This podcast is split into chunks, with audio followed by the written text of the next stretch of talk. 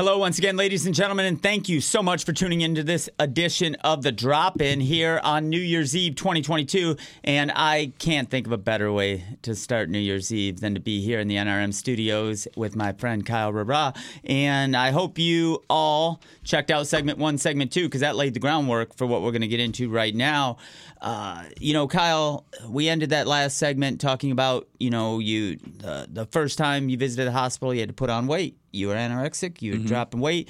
The second time, because your meds, uh, you decided that not taking them all together in, in one shot wasn't the best idea. So you went and visited for another week to get those things leveled out. So, what happens when you get out, when you start getting back to real life? Is it, are you paranoid? Are you like, like I don't even know because I know uh, when I got out of rehab, uh, the the probably the first time, maybe more the third time, I was like, it's scary out there. Like I can go to the liquor store anytime I want now. Like where I'm in rehab and I'm protected, I can't get it. So when I get out, I'm like, oh, I can make my choices now and I can do whatever I want. And it was a little bit challenging. How was it as you got your lev- you you put some weight on, you got your meds leveled out, and now you have to get back into society? Yeah, it was. Uh, like that initial like discharge, like the nurse coming in, like my entire family was there. Cool. Um, brother, sister, mom, dad, and um, if they could, I'm sure they would have brought the dog. um, but yeah, it was like, all right, well, what, what do you want to do? And I'm like, where do, where do you want to go to eat? And I'm like, uh, I don't know, like just pick an Italian restaurant. Let's do it. Like just being like, so we ended up going to like out of all the restaurants, went to Olive Garden, and I'm sitting there like literally just half hour after getting discharged, and I'm just like back in society again.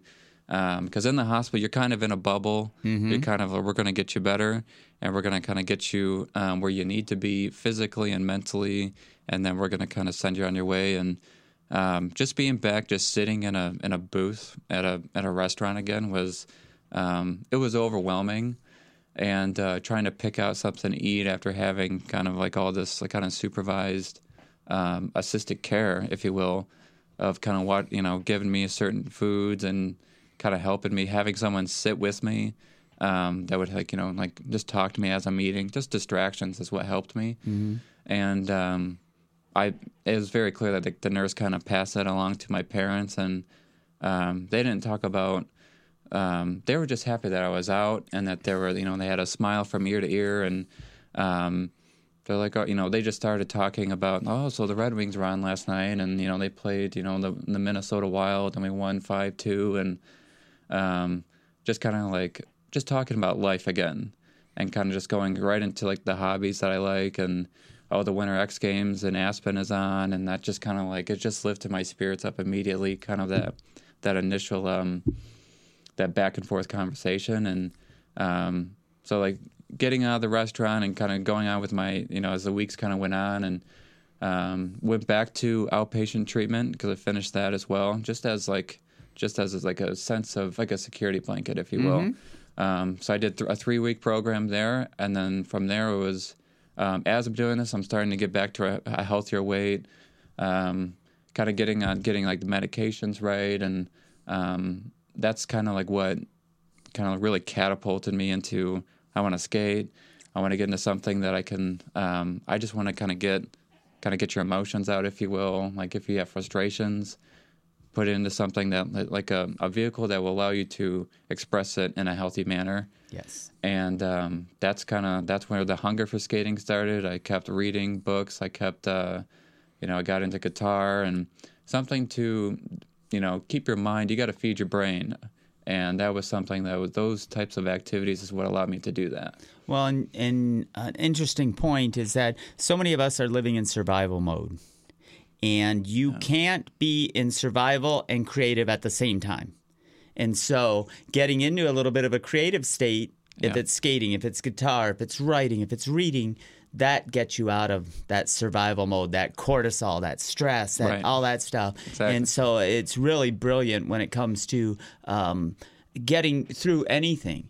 If you can find a creative outlet, it does more than just whatever you're creating physiologically. It does some crazy good things. And so you you're getting back into society and I'm going to fast forward a little bit here because uh, we could probably do a show every week, you and Yeah. I, and, and and we could give you guys so many nuggets of information. But there's an organization called NAMI, Mm-hmm. and when did you start? One, please uh, tell our drop-in viewers what NAMI stands for, and two, how did you get involved with them?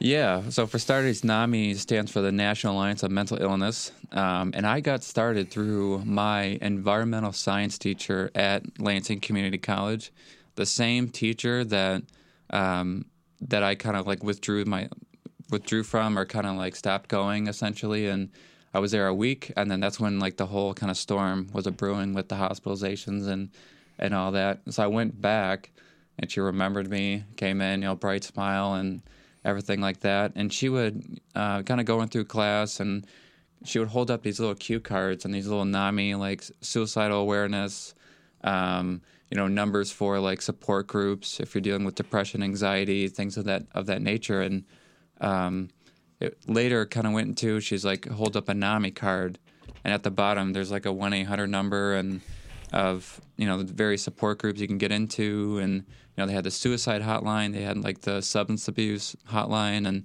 um, I know just from having a relative that speaks openly about kind of like his like addictions and stuff like that. I was really compelled and kind of drawn to kind of share my story and kind of get involved in a manner because I know um, I'm not the only one that deals with depression, anxiety, and kind of like the whole um, the whole world of that. And uh, that's when I came to her and I was like, hey, like I'd like to get involved in what you're doing. And um, so I went through various courses, got certified through the state of Michigan to present, and um, that's when all the the school visits started. I um, I presented in front of my uh, high school, in front of about, it was about fifteen hundred people and or students, and um, that's like what really got the ball rolling on the speaking aspects of it, and kind of just like, hey, I'm I'm like you, and uh, I also dealt with you know things of uh, with depression and anxiety and suicidal ideation being one of them, and um, that's what really kind of that's my driver on my day to day basis is is helping people and kind of showing like you are not alone simply. Yeah, and so many times, so many times, uh, uh, most people, uh, a lot of people, I can't say most, um, they just need to know there is hope. And they need to hear it from a real person, not read it in a book or hear somebody, watch somebody with a suit and tie on stage telling you what Right. could possibly happen. But when you talk to somebody who has been in the trenches, who has been through it, you know, uh, it makes a bigger impact. And, you know, org- organizations like, you know, 12 step programs, you know, they always say, you know, it, the way we are successful is it's basically, for lack of a better term, one drunk helping another drunk. That's how they're successful. And with you moving into the NAMI sphere of influence, now you have a bigger audience and people who want to hear you. Mm-hmm. And your story is so unique because, like you said, you came up healthy relationship, brother, sister, playing organized sports, mom and dad are supportive. And next thing you know, your junior year of high school, your whole world is flipped upside down. To come out the other side and want to share your story and help others is is I mean incredible. And each of us have that power, but it's not meant for all of us.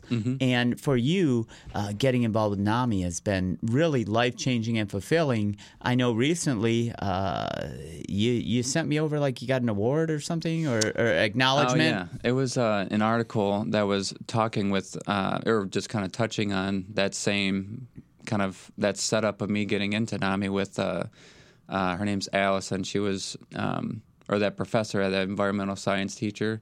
She, uh, so the article is called "Through Concentrate" magazine, and kind of it discusses um, how I'm able to deal with kind of like the day to day life of kind of overcoming this and uh, staying healthy mentally and physically, and then um, my whole um, introduction to NAMI. And the article touches on that whole um, that whole thing there. So Cool. Yeah. And, and and for you, for our, our great uh, drop in audience, you know, throughout this, Kyle's going back to school, getting his degree, getting a job, like, and and pursuing uh, this path to to touch more lives. And so it's not like you just canceled life and it was twenty four seven NAMI. Right. You were still doing your normal things. Yeah. And and what did you end up graduating from college with? What degree? So I went to um, I went to Cleary University. I got a bachelor's degree in marketing and digital communications, and then uh, from there I was I got fully into supply chain management, all automotive aspects of it. Um, attended a school event, um, as there are always several of those, and um, that's how I landed my first job. And then I got into uh, just kind of more and more automotive uh, related jobs, and now I'm in aftermarket sales and kind of here I am. Yeah.